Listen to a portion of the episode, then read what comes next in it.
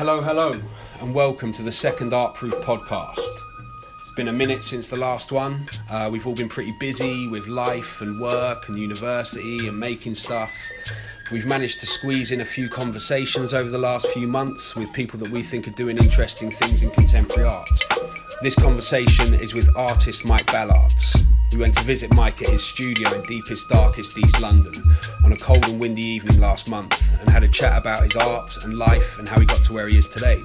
Mike's a really interesting guy and a really good artist, and it was great to hear about his path into contemporary art, which wasn't necessarily the most traditional, and about his use of a sort of urban, ghostly semiotics that he gathers from the rapidly changing city around him. Slightly different lineup on this episode to the last one. This time it's myself, Eric Thorpe, painter Rowan Newton, and art guy about town, Nick Stavry. It's been a lot of fun recording these new conversations, and make sure you subscribe to all the relevant channels to hear all upcoming episodes. First time I saw your stuff, the, as, as Mike Ballard was at uh, an Approved by Pablo show, Oh yeah. the Duncan was in as well. Yeah. And someone went, "Oh, you know that's that's." Um, well, I knew you under a different name. So I Yeah. went, "Oh, you know that's that's so and so." Yeah. Oh right. I didn't. I'd never put the, the, the two together. But I, I remember you from. Well, I, I first knew your stuff from advertising Invisible, and you used to make hip hop or some Yeah. trip hop beats and stuff. like Yeah. Oh, okay, I didn't know yeah, that. yeah. Well, I remember. I remember the stickers. and I remember the music, and Oh, of wow. course, what you used to write and, and, Yeah. and all that. Super fan, Eric. Yeah. Well, yeah. I didn't know about So the beat remember- making. I knew, yeah, I Back knew in the day, I was listening to something today. Yeah, and but it holds ages. up, man. Yeah. You know, it's, it's good. See, I still yeah. make stuff on that, but Do you? yeah, not Similar sort of stuff? Anything out? Yeah, yeah, all Right. sort of instrumental beats. Yeah, well, it was Oh, good. okay. It was good, yeah. So I suppose that's where I first saw your stuff or became aware of, of, of um, what you do. And what, what sort of time is this, year wise? What is, is this early Uh, noughties? yeah. 2000? Yeah, 99, 98, 99, I think. Where were you living at the time of that? Where, where was your Uh, life? I was in. Uh, I've always been around sort of northeast, sort of Stokey, Seven Sisters. Yeah. Um, Are you from I- London? I was born in London. I grew up up north, North Wales. Okay. All right. But I've been in London like 25 years or something. now. Well, 94 I moved moved down here. But I've been sort of coming, like visiting London regularly since, you know, when I started writing. Yeah. I was writing graffiti. Obviously it's uh, sort of epicentre of graffiti in this country. Yeah, yeah. Yeah, I've always sort of been northeast. And you Yeah. just, was that you arrived education or you just were like, I want to go and live in London? No, I wanted to live in London, yeah, since I was like a teenager, yeah, Yeah, getting into yeah. hip hop and like I think the first time I sort of came down to London was I went to see uh, a friend's dad lived down here in Hounslow, and there was a few of us from Chester Okay. who wanted to come down and visit him. I can't remember how old I was, but my mum and dad were like, "You're not going to stay at Stet's house unless his dad is there." But his dad Oh, was okay. going on holiday. That's and why you were three all of going us were down going to stay there, and he was like, "You can only go if I speak to Stet's dad." Ah, damn it. So yeah, so Stet's dad lied and was like, "Yeah, yeah, Oh, I'm going to be here." No and then he went off on holiday, and we came down and stayed for a week. I'm trying to think, it was '89 or something, because we went to see KRS One at Kentish Oh, Town and. Country, Right. Yeah, yeah. which was insane. Like for someone who's grown up in a small village in North Wales Yeah, to yeah, go to like crazy. a made hip hop concert in, in Kentish Town, Yeah. and uh, so I've been visiting sort of since then. That's when I done my first bit of graffiti in London. Yeah. Right. What age were you when you moved down? It's in nine- 94. I don't know, I'm 46 now. Right. Does that make me 20 something? 22? Whatever maths is. Yeah, 22. 22. Yeah, 22. Yeah, yeah. 22, that college, university, that sort of thing. Oh yeah, I'd done college and that, and I had a, I had a proper job like as a telecoms Oh. engineer, and uh, managed to get a job in Luton, but lived in London, and I got a company car with it, so I'd drive every day from sort of Edgware to Luton, and then just kept looking for other jobs further into London, and then managed to get another job in Liverpool Street, and then move further in, like move to Tufnell Park. And did you have, were you like feeling other interests in other aspects of art or was it just at the time I graffiti? know at the time, yeah, absolutely, purely obsessed with graffiti, Like graffiti hip-hop, and hip yeah. hop, yeah. Yeah. Yeah, totally. So, so what was the what was the, the catalyst for that to, to change and for your artwork to become more fine art rather than Yeah. This is what, what I was going to ask. graffiti? Because you did your MA in 2005. Yeah. Right? And then even sort of after that, you were still doing, or what, what you, was described as sort of baroque, psych- psychedelic baroque. Oh, And yeah, like- yeah. Then there's this this dramatic change Yeah. to abstraction Yeah, and these sort of geometric sculptures and stuff like that. So what Yeah. prompted? It was very graphic. yeah. Comic stuff, and there's dramatic change into the stuff. That's why I didn't. I was surprised when I, you know, Yeah. I said Yeah. earlier. So what sort of prompted that? Well, um, yeah, I first started doing stuff in the studio because I was like Spy and Tech. Mm. I do, you, remember. Yeah, them two two writers? I've known Spy since I was about thirteen from North Wales, and then reconnected with him when I was in Coventry studying. A, another friend, with, I'd met Tech, and he bumped into he met Spy, Yeah.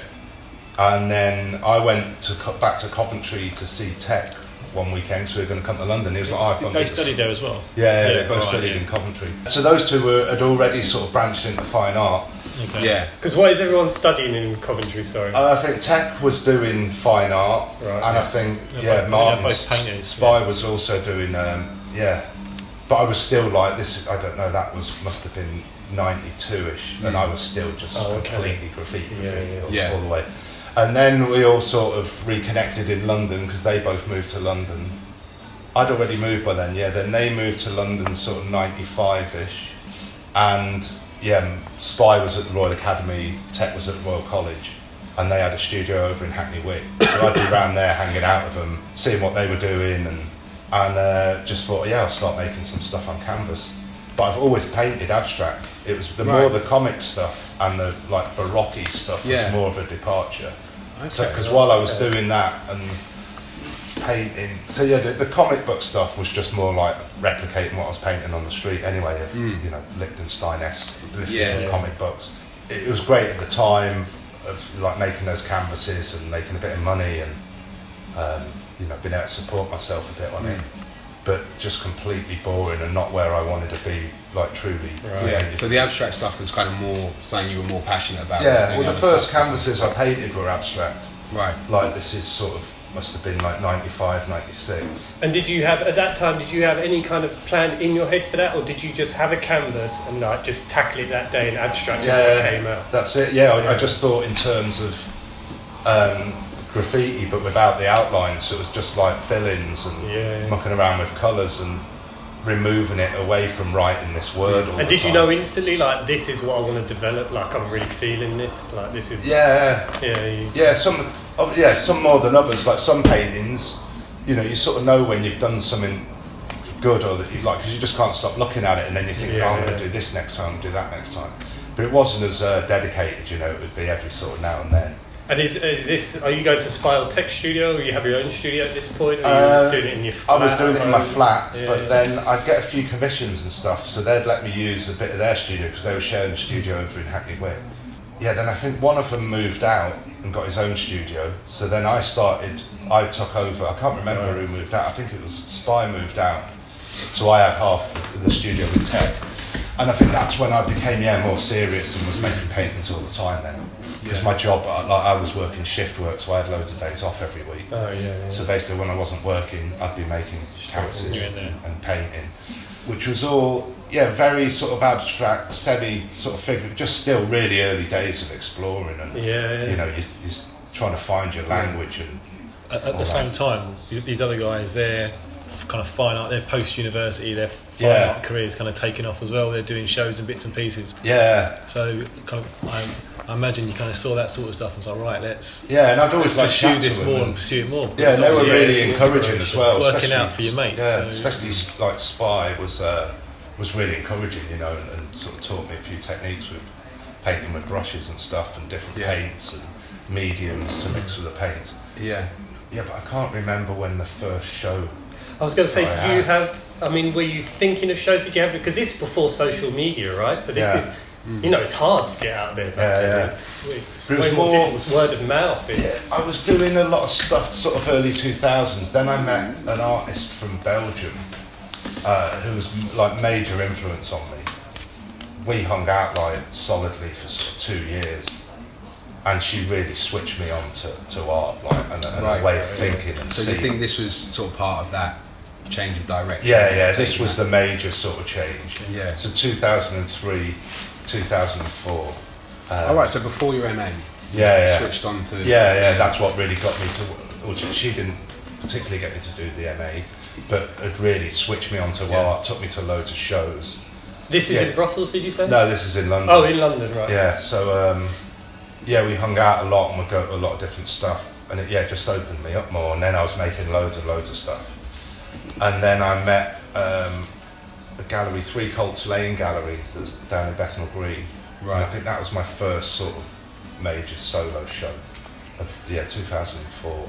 Yeah, and this was abstract stuff. Abstract, figurative. I made some massive wooden sculpture that was like a nameplate necklace, you know. Yeah, yeah, like a, a huge gold set, like 16 foot by 8 foot with a massive gold chain on it.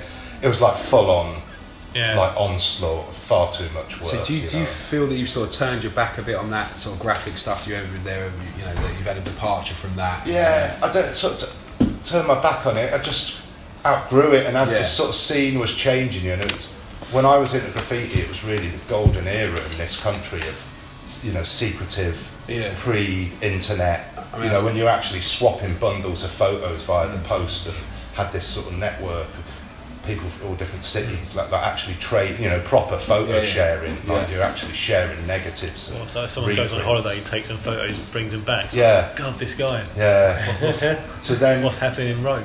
the scene it was amazing because Yeah. it was so underground Yeah. and then as it Yeah. became more socially acceptable and I suppose it's quite Yeah. mainstream in a way now. yeah and just absorbed by marketing and you know the whole sort of exploitation of youth cultures that mm. yeah so I was just like getting a bit bored of it and you know ideally you really want to be like painting trains that's the, the true thing Yeah. but it's just it, you know I got nicked a couple of times and it you know it's demoralising especially if you do a bit of time and you're like I don't want to fucking be getting prison for painting trains mm. I just got bored of painting walls basically and mm. I think I carried on probably doing it for a few more years when my heart wasn't really in it so it's not like I, I turned my back on it it's No. just the whole sort of scene changed and like I Yeah, love yeah. graffiti to bits and always will but I think it has a certain time in my life now because I look at so much stuff on, on Instagram and it, it doesn't fucking excite me anymore at all Yeah. it's just like it's almost sort of bad taste now I think Yeah. where it has it's played out Do you know, feel- unless it's real proper graffiti train mm. painting and bombing and I mean, I suppose there's still a sort of footing in graffiti in what you do now. This Yeah, yeah, uh, sort of exploration of, of uh, between pu- public and private, yeah and also uh, the materials used. I mean, you use um, industrial paints and stuff like Yeah. that. I was also reading about the process of the stickers Yeah. on the canvas. Can you tell us a bit Mm. about the sort of So yeah, so a couple of years ago, that's when I yeah I'd say like the end of 2015 because you're constantly sort of working on stuff and like saying you're trying to find your voice and language and you know amongst so many other artists out there you're trying to find what is exactly you and what underpins you know everything that you're doing and I started making a series of paintings that were based on the the engineering marks on the floor that was what was in the show at, the approved by Pablo show you know all the sort of aerosol marks Yeah. that, to mark out all where the Pipes. Sort of markings yeah, on the road pipes and and, stuff the, like yeah, that, yeah, yeah. infrastructure Yeah, stuff. And then, um, so I started thinking about that sort of found abstraction, found compositions that are already, you know, existing in the sort of in the city. And um, yeah, then I started photographing lots of stickers or the remnants of stickers. They're all they all have like no information Yeah. left at all. It's all the weathered bits, the glue, the sort of abstract marks are when the stickers have been peeled Yeah. off. So it was again sort of found abstraction and sort of decay and, and ruins of, of what's left from this sort of illicit advertising. So I started making screen prints of them, but the sort of logistics of trying to do a two metre screen print, like the whole time and process to set up a print to make one painting, it just seemed a bit, it was just too sort of uh, involved and it didn't quite fit with, with um, like what I was trying to do with these sticker backs. Then I found out about image transfer and I thought, right, this is better because I can do them bespoke, they're one offs. And it's like a reversal of how the image was made. So I'm taking these photos of stickers that have been peeled off and then I'm going to remake them by making a huge sticker, applying it to the canvas and then working backwards through the back of the sticker to reveal the image of the sticker Yeah. been removed. And then would you apply paint to that? yeah, I'd paint underneath, paint on top. Um, It's only sort of happy accidents that occur when Yeah. sort of applying other materials. yeah, definitely, and sort of layer Does it it work like an acetone lift? Like something like so you put like a chemical on the back and you get Similar, yeah, but I'm not Okay. going to give away my exact with- secret. yeah, but, um, it's very uh, labour intensive. Yeah. Oh, So I suppose these sort of um, And it, and it allows for loads of different bits where you know it hasn't stuck properly to the canvas, so it's never just like a true representation of the photograph that I take. It has all these sort of accidents that happen within it. I went, Yeah. I went to the Union, the show at Union Gallery, Oh, yeah. uh, well, a m- a month and a bit ago, Yeah. it was, and that's the first time I've seen them up close. these Okay, paintings. I was like, wow, what are these? Because I've always, I just always assumed they were painted, Yeah, or the, the black and white bits. Anyway, I was like, Yeah. Oh what's going on? What's going on? I was sitting there for ages trying to figure out yeah, how it works. So they do have a little. There's like a, an element of mystique or magic. Yeah. about it. yeah. That's what I like They're about pulled it. together really, really organically. Yeah, and try and sort of muck around with the layers of what's sort of painted on top, what's painted below. Can you remember where you felt like, like, oh, I've, I've got it. I've got what I'm trying to achieve here. I mean, obviously, Yeah.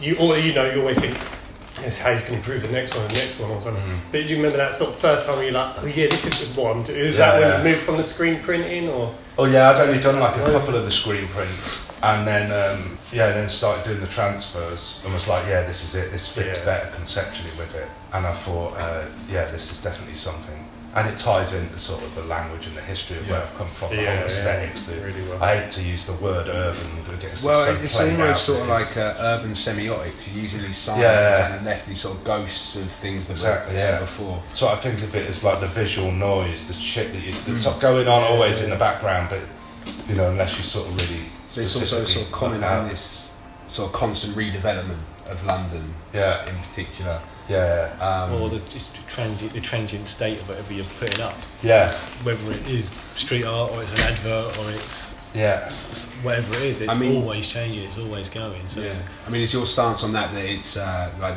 this- redevelopment is a negative thing, or I mean, I suppose it's sort I of think like- it's inevitable, isn't Yeah. it? It's like you can't, you know, it's the only constant is everything is going to change, Mm. Yeah, yeah. and you know you can't. I don't think it's negative at all. You know, people say about gentrification and and redevelopment. It's been happening for centuries, isn't it? It's it's the Yeah, evolution yeah. of humanity, and it's always going to happen. I, I just love being in London where it's happening like constantly. There's, Yeah. you know, you know we notice it because we're here now. You know. yeah, and everyone tries to hang on to like romantic eras, Yes, yeah, like exactly. Shoreditch and Hackney Wick and whatever. Yeah. It's like it's, you know, it's always going to change, and it has to.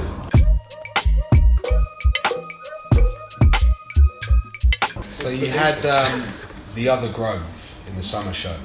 Oh, the other Grove, yeah, the Yeah. uh, the sculpture. Yeah. Yeah, Um, congratulations. was that, Yeah, that was by invite by Philip de Barlow, was it? I know you t- uh, had to apply for it. Yeah, I Okay. wasn't invited. right. So I, I yeah, applied for the RA summer show like years and years ago, uh, probably from Martin Spy saying, Right. "Oh, you should try and get someone in the summer show."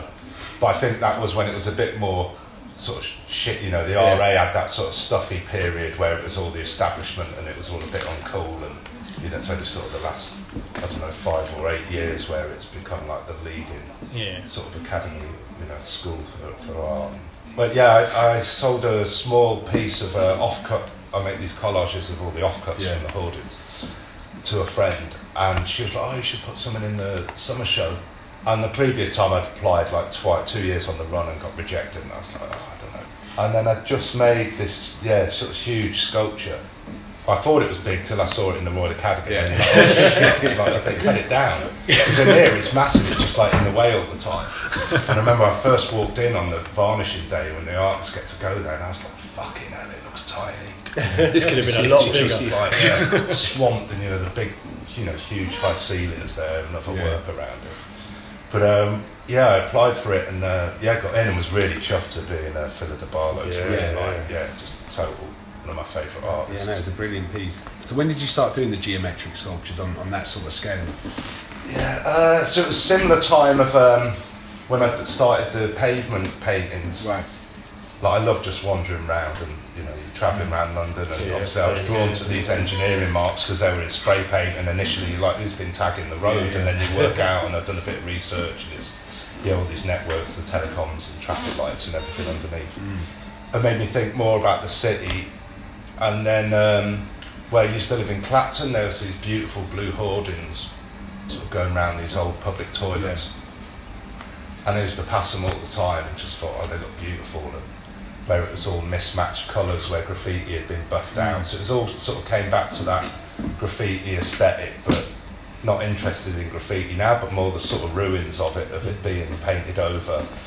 And then loved it that it, these were painted by council workers who the last thing on their mind is, Yeah, yeah, you know what I mean, it's a job. They're not thinking in a painterly way Of course. and they're just painting these things over with no preconception of how a painting should look. Yeah. That I think then gave them the freedom.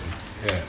So when, when they're viewed, you're like, that's amazing. Like it looks like it could be Rothko. Yeah, yeah. You know, if that was in another context, it'd be, you know, in another, you know, era, it'd be like, yeah, that's an absolute masterpiece. And I just loved all the different patchwork and sort of, hmm. like the pavements were like found paintings, even though I recreated them. The hoardings were like literally found paintings.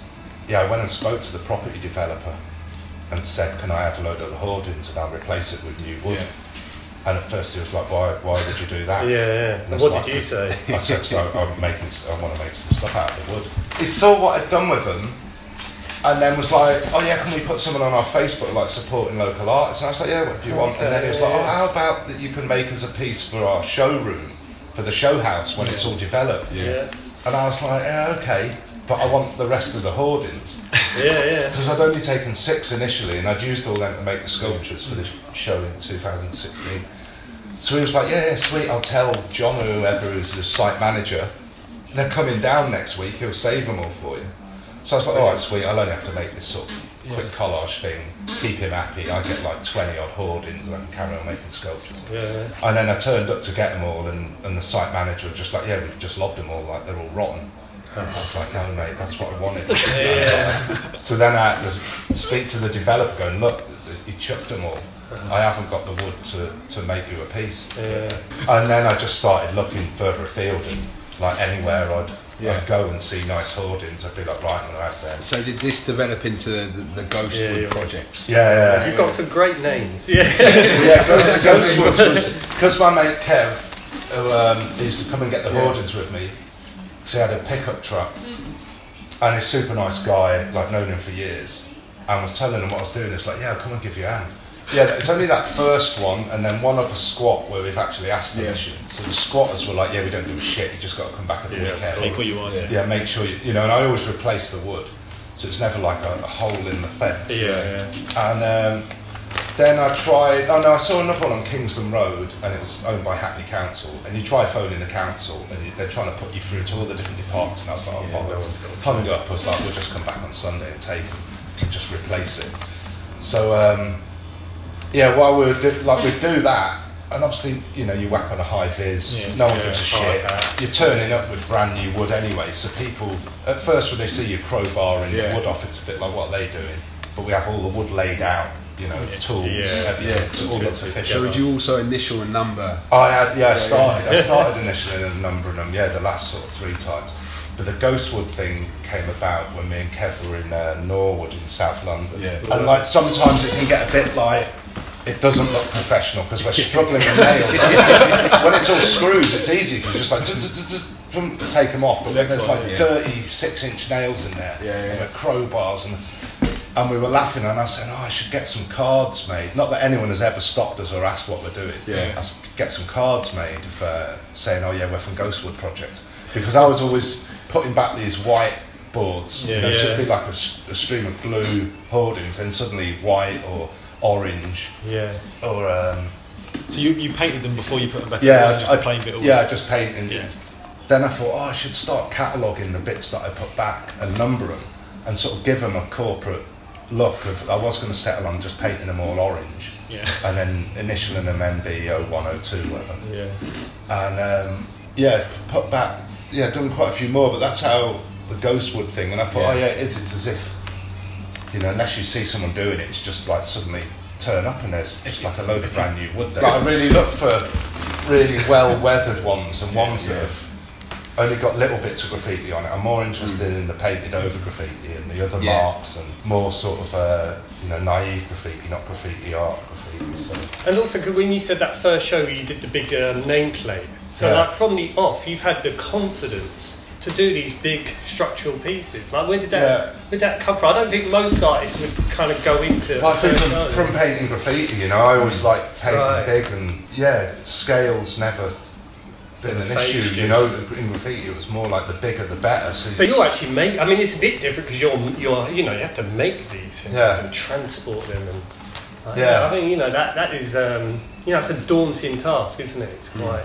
I think a lot of people shy away from that from the beginning, but yeah, I but it's don't, I've impressive never to just that. It's, it's like when Yeah, you, just- what's no. daunting is going and, and being faced with like a 60 foot odd wall. Yeah, You know, yeah. that used to, just from years of painting that big, Yeah. your confidence just grows. It's like, yeah, I'm going to paint that in two hours, you know. Right. And, and I always like painted really fast when I was painting um, painting walls. Yeah. So yeah, like when I made that big nameplate necklace, it was just like the same size as what I would have painted it on the street. It was just like a block Same letter. thing, but I thought, yeah, I'll make that what I'd have painted on the street, a block letter. I'll just make it actually a blocked yeah, letters sort of thing. it's great. I love um, the laying in the cut one. Yeah. Mike keeps killing it, taking it off Yeah, the yeah. level Seem to notch. step up a level and kind of get Yeah, bigger definitely. and kind of more complex in the sort of design and stuff like Yeah, that. well, that was due to having the, the space and the time with, with KARST in Plymouth. Like, they were amazing. And, and Carl, as uh, one of the directors there, was really supportive. And, like, they we'd done a show there a couple of years before, group show, uh, with me and, like, five other artists. And I just kept in touch with Carl. Yeah. And I'd, uh, yeah, then they started the residency program and invited me down for a month. And I was like, okay, I'm going to go and get a load, load of hoardings from Plymouth. And I'd taken some with me from London that I'd got to replace before. or to, Oh no, to take down as well. to work. Yeah, Good. and then um, yeah, just like the, the exhibition space there is amazing. Yeah, from the And pictures it like looks. to have a month, Yeah. and uh, yeah, I just sort of spent the first week designing stuff and working out how I'd do it, and that, that's when I thought, yeah, this is it was just a perfect opportunity, and that's what's so good about residencies and like uh, spaces like KARST, where it's sort of non-profit, you know, for experiment and, and pushing things. So I was like, yeah, I'm going to go like twice as big as I ever was before, and more complicated, and um, so Have yeah, you- like my favourite piece I think I've made so far. That's it. Yeah. Yeah, that's good. Am I sitting on Brilliant. part of it? No, that's, uh, from, that's the one from the Silver Building. Ah, It was, right, uh, in yeah, the yeah. Summer, yeah. Have Oh, that was this summer, wasn't it? That that show. Yeah, Was that a solo show? Yeah. Yeah. Were the hoardings from, from outside of the building? yeah. The, all the black ones were the one at Silver, Silver. So after I'd done KARST, I know Joel who works at the Silver Building, mm. and he said, "Oh, do you want to come and do something?" It was in that massive atrium bit. Yeah, The main hall bit, wasn't it? Yeah, so he was like, come and have a look at the space. We've, we've opened this new space. Come and have a look. It'd be great if you could do something there. And I was a bit like, oh, you know, it's going to cost me a load of money to get loads of new wood. and then it's going to be like a couple of weeks going out, Yeah. getting the hoardings. And he was like, no, come and have a look. We've got loads of materials. So when I got there, it was like, look, we've got all the hoardings that were outside the building. So I was like, that's absolutely perfect. You know, I'm just going to, I'm going to make this structure out of the, What's already there? you know, what was protecting the building when it was empty, you know, when it's uh, it was like disused for 70 It's a, Yeah. years. that's, it's a brilliant building. Though. Yeah, That- yeah. that- or even that whole entire area is a bit of a Yeah. like a non-space of London. Yeah, and that's the type of areas I, I absolutely love. Like, I yeah, don't well, live it too suits the from work there. very well. Yeah. It's, uh, it's the perfect setting for it. Yeah, totally. And it's to make the, the structure out of the thing that sort of protected the building. That's what I like about making the hoarding sculptures is that it's this threshold of a sort of uh, you know of ownership. You know, once you whack the hoardings up, that's the Yeah, that, yeah. this is mine. Stay out. You know, under the same potential, I'm protecting you from what the work that's going on here, and taking it from like sheet material that's just like this thin line, and then making it its own structure, its own building Yeah. that can be walked like all So, the way so the around. sculptures are kind of like they're site responsive, I suppose. Yeah, yeah, Because- totally. Especially in that context because Yeah. it was so mm. directly linked. Yeah, out to Right? Yeah, and I always try and make them with, with the materials from around that area, like KARST. You know, I had a few from London. You know, we went out quite a few times in Plymouth and, and got other hoardings from around there, Yeah. which I think, you know, it ref- all the, the marks and stuff on the surface and the way it's weathered, it's they're like witnesses that have seen everything and all the change in that Yeah, area. So they've been there 20 years, you know, even though they haven't Yeah. you know, they Can tell stories. They, do, yeah, Yeah, yeah. They- they've seen that whole area change, and the Yeah. fact that they're up is that showing that that area is in limbo. That there's this bit of land that's you know, not yeah, being yeah. used, but there's a possibility in the futures for it. So I'm really like on that tip of the in between of Have any of them, once you've made them the structures, have any of them been placed outside yet, or have they always been indoors? uh, apart from the one at the Silver Building, they moved it outside. It'd outside be the interested to see, yeah, carry on weathering and Yeah, well, I've got something coming up, hopefully, yeah, later on this year, where I want to make a massive piece, and it's going to be left out in the countryside, brilliant. just, just basically Yeah, yeah. rock. And this will be wooden. Yeah, yeah, it'll all be hoardings. And, Yeah. fantastic. yeah. There was that, the piece at the recreational grounds, Oh, yeah. which was kind of outside yeah, in their car park. That was there for what was that? Oh, Ju- it's just a weekend. It Just a was weekend. there. Yeah, then That I was- dismantled it. There's bits of it here still. So that was I made. So the one in cast, like, uh, because it was just the show was only for the weekend because it was the end of residence. I chatted with Carl and he said it'd be really nice to leave a permanent piece in the in the gallery. So we decided that when I dismantled the sculpture there, that I'd do I'd mount most of it to the wall. In they've got like a common room area in the offices in cast. Yeah. So they've got a full wall sort of collage there, and then the leftover wood I brought back to London with me. Mm. Like made the one in Union was part of um, of the one from Cast.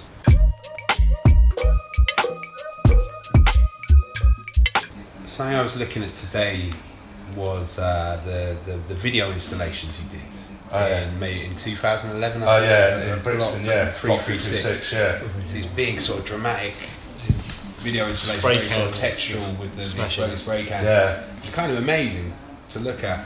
Um, is that something, you know, medium you'd use again, or Yeah, I'd love to make more video, and I keep saying it, but I just haven't got round to doing it. I've been so involved in painting and like exploring the sculptures as well. Like I had a real sort of intense period of when I first left college of making Mm. loads of video work. Probably haven't come up with a better idea than what I did at right? Block Three There was the, uh, the exploding cans. There's another. There was a sort of turntable, but very sort of industrial. Oh yeah, that was yeah. Yeah, yeah. This, is- this is Right. it. This is the leftover. But they're quite they're quite sort of um, spooky in a way. Yeah. They're very kind of yeah these grinding industrial sort of Mm. motions. But uh, I'd never seen them before. Oh yes, that was Right. 2011 as well. This is a a phonotrope that I made that had um, you know like a zoetrope. Yeah, yeah. The, the revolving thing, so you can do them with a record. Right. Uh, I did have the actual disc with them on it. So it spins. It sort of animates the. Yeah, so as it yeah. spins, it's the number of images, the revolution of the record, like 33 or 45, but then it's also the frame rate of, a, of the camera, because when you look at it just with your naked eye, you can't see it animating. Yeah. But the, fr- the capture rate of the camera uh, then animates it. So what I had with this was um, this stylus. It's, it's fucked now. It's been in my dad's garage for ages. I basically built the whole thing here. It's got a vocoder on the back. Yeah. This tone arm has got a little CCTV camera here. Okay, so that's. yeah, that's wow. Yeah, it's got a CCTV camera on that one, so that was on the record. yeah. This lamp was all above it as a spray can lamp. So, Because it does kind of look like a, in in the video. It looks like a sort of large piece of mach- machinery. You know, Yeah. kind of like clunking round. so yeah, so I had that watching the image, and then this has got a razor blade and a microphone Yeah. fed through the vocoder, and that was cutting into the Perspex disc that was over the image. So it was producing like live animation from the um, record spin, Yeah. and also the disc getting scratched by the razor blade was put through the vo- vocoder, Right. and then it's all yeah live feed in the exhibition. I mean, I suppose you've, you've made this sort of complete transition from a Mm. graffiti writer to sort of serious Yeah. contemporary artist, Uh, which only a handful of people have done Uh. tastefully. What do you think that's due to? I don't know. I've always been very obsessive. Like when I get an idea, I'm gonna I'm gonna see it through. I'm gonna do it, and I think um, that sort of obsessiveness that like most graffiti artists that I've met are completely obsessive personalities. You know, you have to be if you're if you're into graffiti, if you're properly writing. It's it's pretty much a full time job. Mm. That is your life, and I've always like when I've got into something, I've really immersed myself in it, whether it be record collecting and, or making beats or painting graffiti or you know making art. Now that's Yeah. it, and I just think you know I've always been creative Mm. and went through that stage of sort of graffiti that I felt you know I grew out of it and that the scene had really changed and I'd Yeah. sort of done that yeah, I don't, I don't know I think, I think what you do now, you wouldn't necessarily. I mean, with a lot of sort of graffiti writers turned artist or fine artists, you can kind of see that there's that footing in graffiti. With what you do, you can't necessarily see that, which is which is. I think a bit, unusual. some of it with like the textures and the, you know, I use a lot of spray paint still. Yeah. But yeah, like the yeah the layering and the textures and the painting over. I think I think I sort of battle with that where I look at them and I think yeah they still look good, quite graffiti. Yeah. Where I Oh, really that's want to get even more and more Yeah. minimal. That's why some of the paintings will just be pure transfer, no painting, Mm. none of sort of my hand in terms of gesture or mark making. Yeah. It's all like honest Mm. uh, you know, reproduction of the of the sticker, the, the found abstraction Yeah. photograph. So do you have a do you have a sort of routine with working on stuff? I mean, I've read something that you're you're working on sort of many pieces at once. Yeah, yeah, always working on loads of different stuff. But, um, yeah, routine wise, I try and get in the studio like as much as I can, if I can every day. Yeah, I Um, read you. You get you get you. You're up early. Often Yeah. In Yeah, here, who told you that? I read it. I Oh, thought right. that I found it. Like Yeah, you had trouble area. sleeping. Yeah, I have so had get in it and long days. It, you know, said that what I read it was like eight thirty to seven. Like it's Yeah. full on. Yeah, obviously, you know, depending hours. on what's going on in life as well. But um, Yeah. yeah, you know, as much time as I can in it, and then obviously there'll be times when I want to paint more. Then it'll be like, right, I'm, I'm going to go out and get loads more hoardings.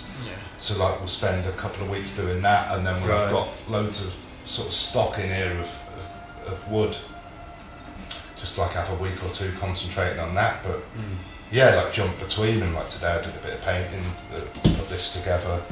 And will you say you had like a week of uh, painting or a studio time? Will you then like have say three days of walking, or will there always like just sort of wandering around, getting photographs, Yeah. getting inspiration, or is that always sort of interspersed? with Yeah, interspersed mainly. Yeah, time? if I'm going out to to see mates or you know Yeah, wherever yeah. I'm travelling, I'm always sort of looking for stuff. Right, keeping an eye. on Yeah, just yeah, that's always sort of interspersed. But there, you know, sometimes I will have dedicated days where yeah, I'm just going to go for a walk today or, or ride somewhere. Mm. And um, yeah, I love to explore sort of new areas. Yeah, so I That's what I cycle love about- everywhere. yeah, London have- You know, there's still loads of places I've never been to. Yeah, it's yeah, like the absolutely. first time you go down Silvertown and Yeah. that that area, like I sort of recently moved around there, and it's like fucking Yeah, hell, it's still really like, sort of Yeah, desolate. yeah, yeah, it's a bit nuts like there. another. Um, Yeah. It's a bit Blade Runner. Yeah, Yeah. well, yeah, yeah. Well, they have. Or, a- or a bit western even, because it's not really shot. It's just like housing and housing, and, and then the big flats on the You Thames. do have these little Yeah. things cropping up around there. We were down at the um, V22 Young London Yeah. thing, and it just kind of appears out of nowhere. That's an amazing it's space. yeah, where's, where's yeah. that? That is. You know the big uh, is it like the mm, mill warehouse? Oh, The big yeah. ware- and then there's sort of the this sort of area, the land around it. Sort of semi-permanent pop-up marquee thing, isn't it? put Yeah. up. That's Mm. a gallery space with sort of little sort of porta cabins dotted around with. Um, So each cabin was like a in one each artist one. solo show, Oh wow. and then you had a, s- like a circle, like a like a, a circus tent, something like that, but a bit yeah, a bit more But it's quite structure sort of- to it. Yeah, more of a permanent structure. Yes, it's an impressive space.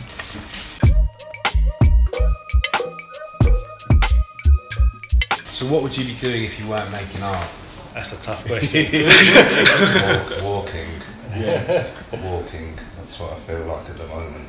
Yeah. Have you ever been tempted to metal detect? You know, it's just because someone yesterday is like, Metal I've got this bit of a geeky thing to tell you, and I was like.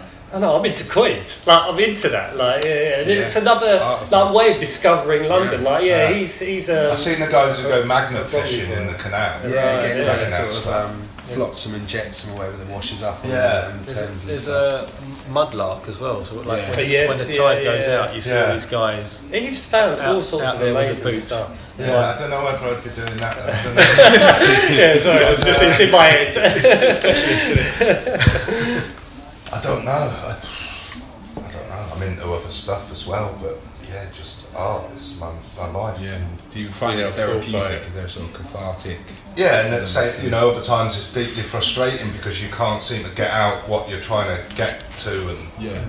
um, Have there been times where you thought I might knock it on the head? no, never. Just Never. constant. That's that's yeah. That's I think that Never. says There's times when, yeah, it? you're absolutely skint, there's fuck all going on, no opportunities. And, Right. uh, yeah, it's just. Still it's- unwavering love and commitment. to. Yeah, Yeah, it's, it's, That's that's all there ever is going to Yeah. be is myself and the work, and Is it- times on your own in here, just cracking on with it. Is it And like a compulsion in that respect? Is it just something you, you have to do? Yeah. Oh, yeah. Yeah, I think so. Yeah. Do you, do you worry about solitude? Like sometimes I worry about the solitude. Like I, I think it takes a while to get force used to myself it, to- but then I could never uh, like I shared studios in the early days with, with Martin and James, but um, I couldn't now. I'm too Yeah. too easily distracted. I need to be in here, Right. you know, in my moment. And it's not like I spend like all day completely in here. You know, I off walk, walk Yeah. around, go to Yeah. shops. Sure. You know, just you know, it, it's the sort of other stuff. You know, I sit here, look through photos, look, you know, read some books. But do you Uh, find you need to remind yourself to almost socialise? I don't mean sort of necessarily a, sh- a Yeah. studio, but like in the evenings, like, you know what, I shouldn't just go home, cook a Yeah. meal, go to bed, and then Yeah, do it all over. I do need to talk to another human being. Yeah, that's what's good here though. There's a, you know, this is the best sort of studio building I've been in. There's really yeah, good community, you know, and I've mates with quite a lot of the artists. Right. Yeah. definitely. And uh, yeah, there's always people sat outside smoking, and, right. Yeah. That's cool. and um, a bit. Did, yeah, it did take a while to be sort of you, you're in here on your own Yeah. most yeah. of the time. But then I ne- yeah, I need that to to mm. get on with it. I find it hard to to, to share. To share studio space, not to share generally in life. Yeah, yeah. It'd just it'd be too distracting, and you'd be like, "Oh, what do you think of that? You know, oh, should I do this? Should I do that?" that's And true, it's- yeah, it yeah, could be too good in much- some aspects, but other Too times much it's like, opinions "Nah, involved. I'd yeah. rather I'd rather make the mistake and not have anyone else's influence. Yeah. Uh, do you have a, a piece of your own artwork hanging in your house? And Yeah, so why just- that one? Only just. Recently, yeah, two, three days ago. Okay, I put that's, that's good timing for us. But I was, really, uh, I was, yeah, I was. I've got, I've started uh, swapping quite a lot of work with people over the last few years. So I've got like a little collection going on. Mm. Why had you not hung before three weeks ago? Just because I see it all the time, Right. yeah, anyway. And then because I have had quite an upheaval the last few months, I was like, no, fuck it.